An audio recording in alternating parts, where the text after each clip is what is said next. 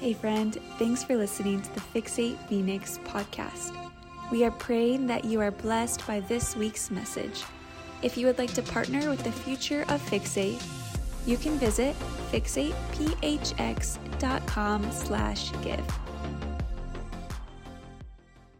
And God, we right now posture ourselves to be fixated upon you. God, to gaze at with unwavering attention and focus, to build a life of depth that then in turn produces these routines and disciplines that understands healthy sacrifice and then walks sustainably with you, God. I pray that this sanctuary would be a place of depth, a place of discipline, a place of sacrifice in you today. In Jesus' name. And the church said, Amen. Amen. So, January is a fun month for me to teach. I feel like every year in January, we all kind of go through this um, time in which we are, in which we're kind of assessing our life and setting uh, New Year's resolutions or New Year, what we kind of want to do this year. And I feel like for all of us in faith, hopefully it's a time of self reflection and self awareness of where we are and what, what we're kind of going to do to get where we want to be. Um, and so I want to encourage you, if you haven't, the last few weeks, I thought they were decent, uh, but if you want to listen to them, you can um, on the podcast. But I wanted to, today, I've had this teaching for a while, and I'm really excited to teach on it because uh, the Bible to me is something the more that you ingrain yourself in it and root yourself in it, the more you find stories that speak to you in ways that you would have never imagined. And today is an example of that. And so I'm titling today's teaching The Test of Your Limits. The Test of Your Limits. Now, the reason this, this kind of came about is essentially many of us have felt this, the tension at times. And the tension is this when we say, All right, God, I want you to enter my heart, I want you to lead my life, I want you to direct my steps, it says that His Spirit comes in, and part of the covenant was that He would write His law on our heart. So that we would have this discernment on the inside of ourselves that leads us in righteousness and understanding what right and wrong is, or sin and righteousness. Now, here's, what, here's where it gets interesting, though, is what we automatically think sometimes. I'm going to listen to Christian music once a week, and I'm going to get sprinkled with Jesus on my phone, and then, man, I'm angelic. But obviously, we've all, over time, found out that that is not the case. What happens? The Spirit comes in, but it enters into what we as believers call the flesh.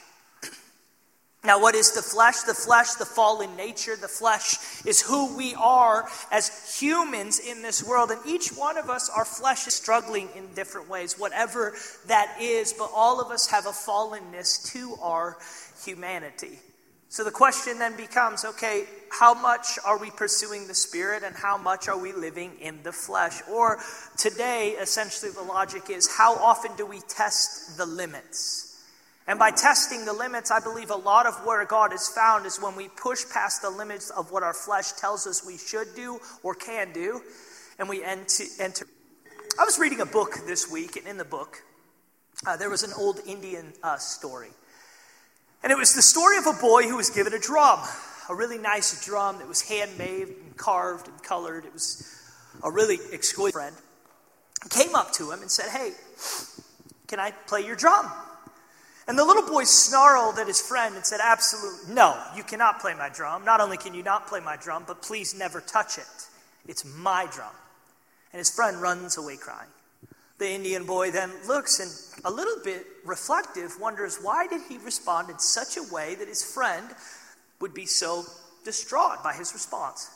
Going to his wise old grandfather, he goes and sits, says, Grandfather, can I talk to you? And the grandfather says, Yes, son. And he proceeds to tell him this story. And the story is a, he, he proceeds to tell him, and the, and the grandfather looks at him and he goes, Why did, the son says, Why did I respond this way? And the grandfather proceeds to say, You have two wolves inside of you, my son. They're generous, joyful, and peaceful. These two wolves fight inside for control. The boy then interjecting quickly said, Who will win the fight in the end, grandfather?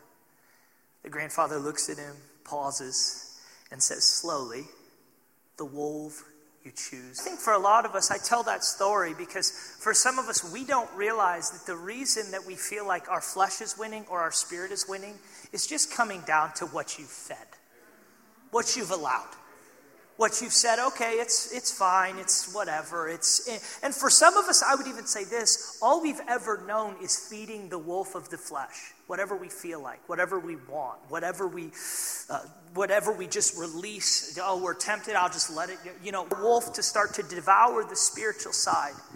And i challenge you today testing the limits is us choosing today what we will choose to feed. And for some of us today, I hope that that, that feeding is okay, God, I'm going to figure out how I feed the Spirit. So, with that, let's jump into the story. We are going to be focusing on Genesis 24 today. Genesis, it is funny because I think on the surface, it's like, what, what is going on here? Now, I'm going to give you a ton of biblical uh, context, backstory in as short amount of possible, and I'm going to leave out details, but it's fine. You're going to get the gist. So, Genesis 1, and really the early parts of Genesis, what we see is we see Adam is born, and when Adam is, is, is created by God, what happens is, is he's created for covenant with, Jesus, with God in heaven. And by created with covenant, he's essentially saying, listen, you guard, tend, and keep the garden and walk with me, and we'll ultimately be in relationship. Now, here's the thing from the very beginning of man, we've always had the issue of free will. Free will is the choice of, okay, will we do what we're supposed to do or what we've entered into covenant to do, or will we do just kind of whatever we feel like? Now we know the story of Adam. Ultimately, the covenant was predicated on him choosing not do them. An example of covenant is this I, am married to my wife. She has free will to choose me. And because of that free will, there's a richness in our relationship because she wasn't controlled, she wasn't manipulated, she wasn't made to do something. She ultimately chose me. And that is the strength of the bond is and for a lot of us that's what we don't realize in the free will of god. The strength of the bond is how much we choose god and are willing to fashion our lives around that choice. And then there's a bunch of chapters of, of man stumbling along trying to find its way into the covenant it was created for but ultimately it could never choose to live. So we see all throughout the kind of beginning portions of Genesis is, is man trying to kind of reach back to God, and there's different examples of righteous men. Noah's one of them. But then all of a sudden, God kind of comes up with this new plan of here's the deal. I guess all of creation will not be able to enter into covenant as Adam, a new covenant with a chosen righteous man who ultimately from his lineage will produce a nation of people marked for relationship with me. And that man will be Abraham, the foundation of our faith. Now, Abraham is the foundation of the nation of Israel and ultimately is this placeholder for what Jesus would do as this nation is born and this people comes up. Ultimately, the free will issue comes back around where they obey, disobey, obey, disobey, obey, disobey, until Jesus would usher in a time when it is no longer one nation and one people. It is all people, and the choice will be free will once again. But in this context, early we see the, the foundation of the nation of Israel is this man by the name of Abraham. Now, Abraham is a righteous and devout man, a follower of God, but here's the issue he doesn't have any children. So an angel says, Listen, we're going to multiply you, make you as as much as the stars in the sky, but ultimately, I don't, he doesn't have any children. So what happens? He takes matters into his covenant as it wasn't what God had, had chosen at first, named Ishmael. And then finally, he has this son from the union that God had decided was going to be this lineage of a nation of chosen people that would live in relationship and covenant with him. And this son is the name Isaac. Now, here's where we're going to get into the story. In Genesis 24, what we see looking and saying, I have one son, and that son is unmarried. Now, for many of us, we would be like, okay, we'll go out and find a girl. But back then, it's way different because what's happening is all the people have kind of created their own idols. They've kind of worshiped their own gods. And so, it, Abraham, the weight is on him, in which he's looking and saying, God has promised me a nation as numerous as stars in the sky. He has promised to bless my lineage. He has promised to bring something from me. Shares our beliefs, shares our character, and shares our heart. And so what happens is, is he's looking out, and if you didn't know this, Abraham in that day and time would have been one of, if not the wealthiest men on the face of the planet. So Isaac, his son, the inheritor of all of that, the inheritor of the covenant, is looking for a wife. A wife that honors and serves God, a wife that has the character attributes of what God is extremely rare. So what does Isaac do? He, him and his dad, his dad comes and he takes, gives, we're going to read it here in Genesis 24. He calls a servant and he says, I'm going to commission you to go back to the land that we left and to find followers of this, of the God that we serve that are not following idols, that aren't doing all the wrong things. And I trust that you will bring somebody back to me who is worthy of my son. So, what do we have? The first biblical count of The Bachelor. Now, I'm not going to lie either, right? When we get into this story, it, it is funny if you like think about it. It's like if we did like a Christian bachelor, it's like 20 girls show up and there's the, one of the richest men on the face of the planet who loves Jesus. And we're going to get into this story. It's like, okay, what do we want with water? Feed and straw them. That's what this story is about. So that's this is kind of what I'm setting the table of. Is this story is interesting, but the but what's going on behind the scenes is actually pretty incredible. And what you find is that if you test the limits of what normal people would do, you might find yourself in a grace zone with God of not just blessing, but more than you could have ever imagined. Genesis 24, let's read. It says this Then the servant is all to remember this. This is Abraham's servant that he is sending out to find the wife for Isaac that would ultimately, hopefully, produce the lineage that has been promised it says this Then the servant took ten camels from the camels of his master and set out with a variety of good things of his master's in his hand. And he arose and went to Mesopotamia to the city of Nahor. For some of you guys who don't know, this would be modern day Turkey. Then it says this, verse 11 He made the camels kneel down outside the city by the go out to draw water. What does this mean? This is a ritualistic behavior in that social sphere in which women at the end of the day would go out to fetch water for their families. I'm saying that because we're going to talk about it later. It says this. Verse 12, he said, O Lord, the God of my master Abraham, please grant me success today and show loving kindness to my master Abraham. Behold, I am standing by the spring, and the daughters of the men of the city are coming out to draw water.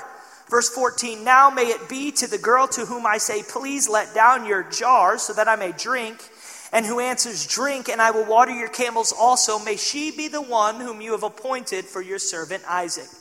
And by this I will know that you have shown loving kindness to my master. Verse 15 Before he had finished speaking, behold, Rebekah, who was born Bethuel, the son of Milcah, the, son, the wife of Abraham's brother Nahor, came out with her jar on her shoulder. The girl was beautiful, a virgin, and no one had relations with her. And she went down to the spring and filled, and says she descended into the spring, implying that there was a stairwell that you would have to go into the ground to grab water. Another important point we'll talk about later. It says this Then the servant ran to meet her and said, Please let me drink a little water from your jar. She then said, Drink, my lord. And she quickly lowered her jar to her hand and gave him a drink. Now, when she had finished giving him a drink, so she quickly emptied her jar into the trough and ran back to the well to draw, and she drew for all the camels. Meanwhile, the man was gazing at her in silence to know whether the Lord had made his journey successful or not. When the camels had finished drinking, the man took a gold ring weighing a half shekel and two bracelets for her wrists, weighing ten shekels in gold, and said, Whose daughter are you? Please tell me. I'm I the daughter of Bethuel, the son of Milcah? whom she bore to Nahor. Again she said to him, We have plenty of both straw and feed and room to lodge in. Then the man bowed low and worshiped the Lord. He said, Blessed be the Lord, the God of my master Abraham, who has not forsaken his loving kindness and his truth toward my master. As for me, the Lord has guided me on the way to the house of my master's brother. So, what happens? The, the, the, and guess what? The lineage is preserved. Not only is it preserved, we find out that Rebecca, as a descendant of him, has followed the covenant as well. And so they, they are blessed and have children, and it's, you know, Great. But that's not what we're talking about here. What we're talking about here is the character attributes before she ever had anything. And I think this is important for all of us to sit back and understand because I think for a lot of us, we pray and cry out for the blessing of God, but do we have the character necessary to handle a blessing if it were to walk right up to us and give it to us? See, what I'm essentially getting at is this. I think for a lot of us, we don't understand the gravity of what Rebecca just did. So I did a little research for you. You know how much a typical adult can. On the high end, on average, it's 30 to 50 gallons. Now, where did we start in the story? We started with they had been going all day, went to the well at the end of the day that the they knew the women would be at. We know that they have 10 camels, and we know that they're in Turkey, which is modern day Middle East. So we can just rationally not have to step too far and say it's probably pretty hot. The camels are probably pretty thirsty. So even if they're not thirsty, just 30 gallons apiece, what is that? 300 gallons. 300 gallons. What if they're really thirsty? 500? Now, in our basic unit of metric measurement when it comes to gallons, okay, I would say this. There's a five gallon bucket that all of us have probably carried at some point. That if you fill a five gallon bucket the entire way, you are like, this is heavy. This is heavy. Uh, not five gallon, but two or three gallon buckets. Okay, that would that she has to descend and carry up and downstairs to feed the camels. Now, it's one thing for her to look at a thirsty man and say, Oh, take some water. It's another thing entirely to say, Do you need 500 gallons as well? I, this is what I mean about testing the limits, okay? Because for a lot of us, we're willing to give somebody water if they need it. You know what I think is funny? This is kind of a tongue in cheek, but it's like, so Isaac, how did you and your wife meet? Oh, she, she watered, you know, 10 camels, 500 gallons, thought she was good stock, you know. like, she's, it's like, really? That's how you met her? Like, you're the wealthiest man on the face of the planet. Yeah, I know. Uh, she, she was really good at watering camels. But not only does she water the camels, which I think is important, but let's just break it down for a second. Okay, if she has to walk down into a well, if she can do four gallons at a time, okay, four gallons at a time, and let's just say it's 300 gallons, or let's just say 200 gallons, okay? Which even that for, for 10, that's only 20, 20 gallons per, and we know that it's 30 to 50 is what it takes to fill them up. Okay, so quick math here. We're sitting here and we're saying, okay, 200 gallons for, that's 50 trips. Okay, but what if it was 400 gallons, which isn't even reasonably safe? She's probably taking anywhere from 80 to 120 trips down into the well to get water, bring it back, fill the trough, and do it again. How many hours do you think that would take? 80 trips? 100 trips? 120 trips? Just carrying water for some random strangers. Once again, what's going on in this picture this isn't about, if you notice, Rebecca hasn't said anything. They haven't interviewed her. Got a guy who really loves God. Why don't you give us your 10 most uh, desirable attributes? It's like, let's build up your little eHarmony profile here. What does it start with? Will you give me a drink?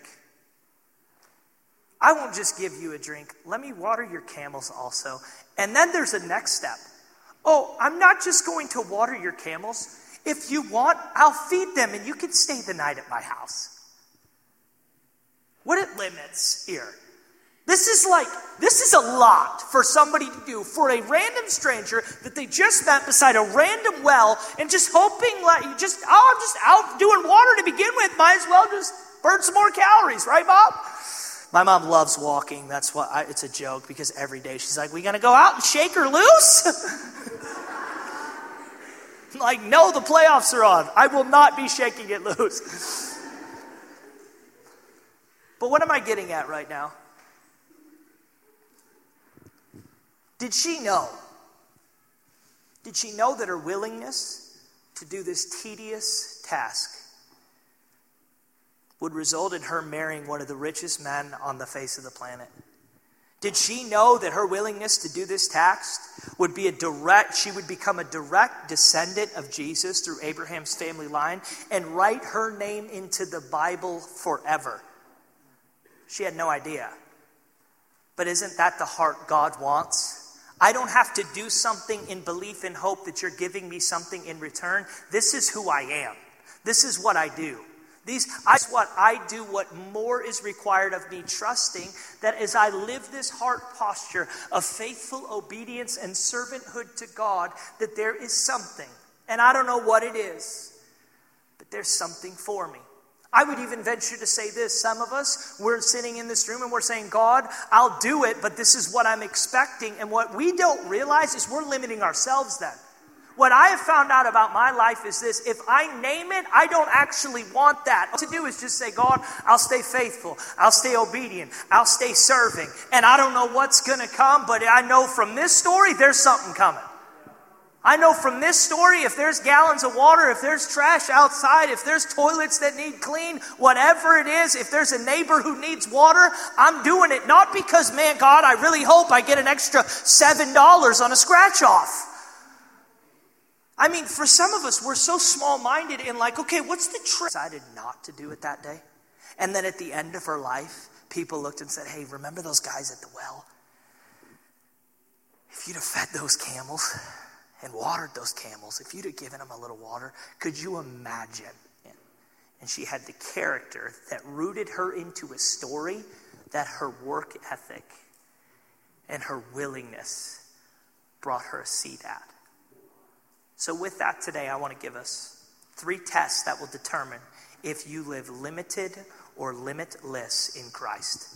Three tests that will determine if you live limited or limitless in Christ. Now, here's what I want to say about limitless. A lot of the times in our faith, what we believe limitless is, is this exterior um, maturity in which we're totally aware of like we have like a huge following and our brand is big and our image is awesome and, and we're super rich and it's like oh man that's limitless but limitless to me is not as much a measure of an external it's a posture of an interior in which I live is limitless in what he will ask, what he will say, where he may lead, and whatever my life may look like, because I'm submitted to him. But a limited life is when we're questioning God, why haven't you led me? Why haven't you directed me? Why can't I feel you? All of these things. And a lot of it is not Him, it's us. It's us. So, with that, three tests that will determine if you live limited or limitless in Christ. The first one, the test of entitlement. The test of entitlement. When we live a life that says nothing or no one is beneath us, we truly show who is above us. Now, what's interesting to this, along this line, is this Do you think Rebecca wanted a husband? Yes. How do you think Rebecca thought she would be the husband?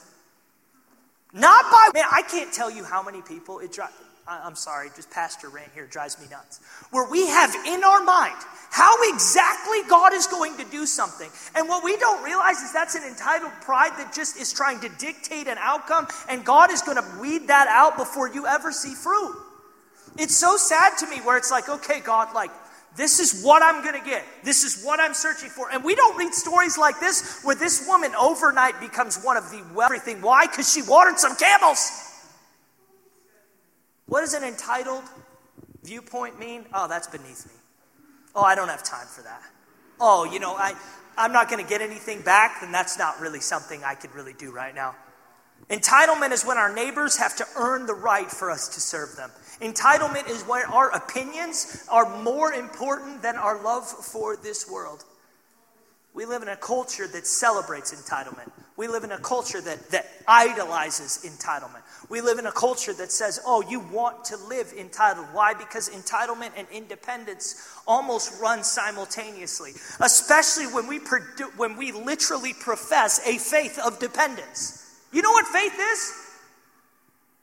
Substance of things we hope for, the evidence of things we can't see. Okay, I'm hoping for something that I can't see independence and I want to dictate the outcome. But I'm hoping for something I can't see and it's out there. But I want certainty. I want to dictate the outcome. I want to make sure it's in my control. What is that? It's just entitlement. You know, for a lot of us in here, I believe God has this Isaac level blessing, but do we have a Rebecca level heart? And see, as we sit in this place today, it is so easy for us to say, it's so easy on blessing, but do you have a heart of a Rebecca? A heart that says, I'll pick up the bucket. A heart that says, yeah, I got room in my house. That's the heart that he wants. Three tests that will determine if you live limited or limitless. The second, a test of hospitality. I, I need to talk about this because it's so important today. You know, in the early um, Christian culture of expansion, and when you look at Acts, right, is the role of the, of the family unit and the home. And what you actually see is it was such a cold, kind of closed off world. And Christians, they would just open their homes and open their tables. And the expansion of the gospel was not, okay, man, let's hit our mission trips, hit our numbers, get after it. It was, let me open my home, let me open my table. Let me open my home, let me open my table. I will create intentional space for you to be present with me. See, a lot of us, we've lost this fine art of what it means to be hospitable. You know what's interesting when you start breaking down hospitality? The synonyms in the dictionary welcoming, kind, generous, friendly, social, neighborly, heartwarming. Can people describe you that way? Do they describe you as social, welcoming, kind, generous, friendly, neighborly, or heartwarming? Do they describe you like that? Because ultimately, Rebecca not only took care of the need of the camel and the need of the water, but also said, You got a seat at my table. You got a place to stay. I think for a lot of us, what we don't realize is we don't create intentional space for people unless they share our beliefs, our aesthetic, our brand, our image, our, our voting background, our socioeconomic class, our skin color. We don't create space. And then we wonder, man, God, why, why can't I feel you? Why can't I sense you? Why are you? And it's like, you know what? I, I'm sorry, but I'm not going to be around and bring a part of people who aren't kind, who aren't generous, who aren't opening their homes and opening. Thing is, she didn't even know these guys were in need. If you notice, right, she, she does their camels, and then guess what they give her? Gold shekels. I can't tell you how many times I've created space for people and just been hospitable. And guess what? I'll never forget my first uh, six months living here. I was golfing at Papago. I get partnered with a guy we know, maybe six people in the city. He's from Canada. We're talking. What do you do? We play golf the entire time. The last hole, what do you do? What are you doing here? Okay, I'm planting a church. Do a $500 check for your church. Do you think I was playing golf thinking the whole time, man, I can't wait to get some money from this guy? See, a lot of us, we don't even realize there is blessing for the hospitable. There's blessing for the heartwarming. There is blessing for the social. There is blessing for the one who will open a table and say, Guess what? I got you a seat. Am I only hospitable to those who think like me or similar to me, are easy for me to be around, or in my similar life season? That's not hospitable, that's just cliquey.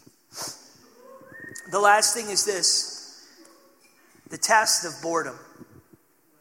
The test of boredom. How many times do you think Rachel had watered camels before that day? How many times do you think Rachel had been to that spring to get water before that day? How many times do you think? I can tell you this it wasn't her first time there. And not only was it not her first time there, but activity. I'm going to say that again because some people don't understand. Her most famous blessing in her life that she's remembered for probably came from her most boring activity. She didn't even realize that that boring activity would produce a blessing in which she would never have to do that boring activity again because her heart posture dictated a graduation. We don't want to have seasons of boring. We want a graduation, but we don't want mundane tasks, routine lifestyle. We don't want uh, discipline over and over and compound interest that is paid out from that. Boring is, man, church is not just a choice, it's a covenant commitment for me. Boring is, you know, it's loving my neighbor is not just a choice, it's a covenant commitment for me. Boring is, listen, I'm sorry, but reading my Bible is a covenant commitment to me. Worshiping the Father is a covenant. A lot of the times we call boring, and really it's just because we like to wander and we celebrate wandering. Well, it's just my expression to just kind of figure it out. I just hope I'll get there. I'll just one day, you know, I just feel like God's calling me over there. No, you just don't want to be rooted. And if you and what I'm trying to say is this for a lot of us, we, we talked about this last week. We talked about the condition of the soil.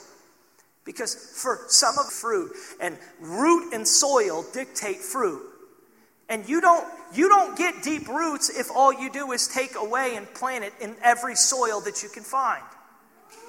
And what I'm trying to tell you in closing is this is boring is when we pick a soil and we just develop depth week after week, month after month, year after year. And what's sad to me is this is when we consistently rip ourselves out of soil and then try to plant it and wonder why our fruit doesn't taste great. Soil, root, and then release the rest. I challenge you, man, if you focus on soil and you focus on roots, don't even worry about the fruit. Because so few people do that today where they just pick soil and they pursue the root and then they just trust God with everything else. I'm going to tell you this. What do you think Rebecca's story is? I got a bucket and I'm going to do it to the best of my ability. See, some of us, we're mad that we got a bucket, mad that we got a well, and we're not realizing there's a blessing with that thing. There's a blessing in that boring. Today, would we be people who understand that this, this these tests will actually determine how limited or limitless we live. These tests will determine how limited or limitless we live. If we want to live entitled, we're going to live limited. Being kind, not really inviting people into our life, we'll live limited. If we don't want to do the boring, if we don't want to do the routine, if we don't want to do the rhythmic, we'll live limited. God has more for you, though. And I pray that as you leave today, as we worship one final time today, that you lean into these tests and trust that if you water those camels and if you feed the right wolf, there's a life of fulfillment.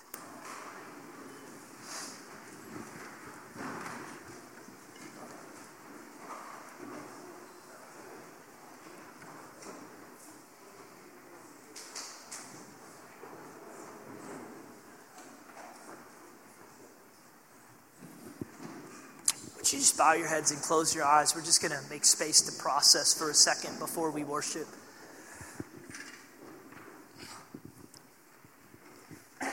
We're just going to make space to process here. As we're worshiping, like I said, with this one final moment this morning, I want to challenge you today around which one of those three you feel a little spoken, or if it's all three. And maybe it's a time as we worship of repentance and saying, God, I'm sorry that I've lived entitled. I'm sorry if I haven't been the most hospitable. I'm sorry if I haven't signed up for the routine, rhythmic, and sometimes boring. Or maybe it's some of us saying, God, would you challenge me to go deeper in these things? Challenge me to be a person who lives these things out so that I could have a Rebecca type character and receive an Isaac type blessing. As we worship in one final song this morning, that we would be a Rebecca type character that if somebody shows up and needs water, guess what? We got a bucket. If there's some camels that need water, guess what? We got 50 trips lined up and we're hitting the stairs. If somebody needs a place to stay, that we've got a door that can be open, we've got a table you can sit at. God, I thank you that we would not just be people who read these stories and wonder why we don't live within the realities that those people live. Their reality can be our reality. It just comes down to if our heart disposition will be their heart disposition. God, we thank you that stories written thousands and thousands of years ago still have meaning. They still have merit. They still have purpose. They still have calling. Would you form us, our lives, in your hands? Put us on your potter's wheel, for we trust the potter's work.